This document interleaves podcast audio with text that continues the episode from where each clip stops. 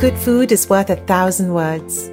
Hi, this is Arti Menon, and I'm delighted to share a new podcast with you My Family Recipe from Food 52 and Heritage Radio Network. Each episode of My Family Recipe brings you a cherished heirloom recipe and the story behind it from voices across the world of food.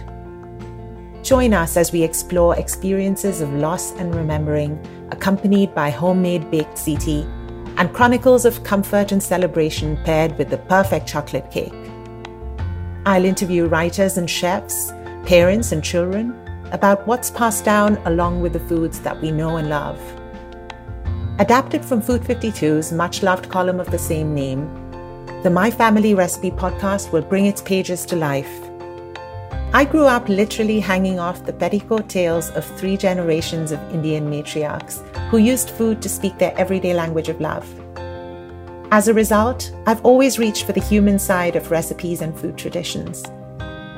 As the editor of the essay series, I work with writers to explore the histories behind these passed down dishes, but also what they mean for the present and our futures. I'm so excited to dig deeper into the stories and voices behind them.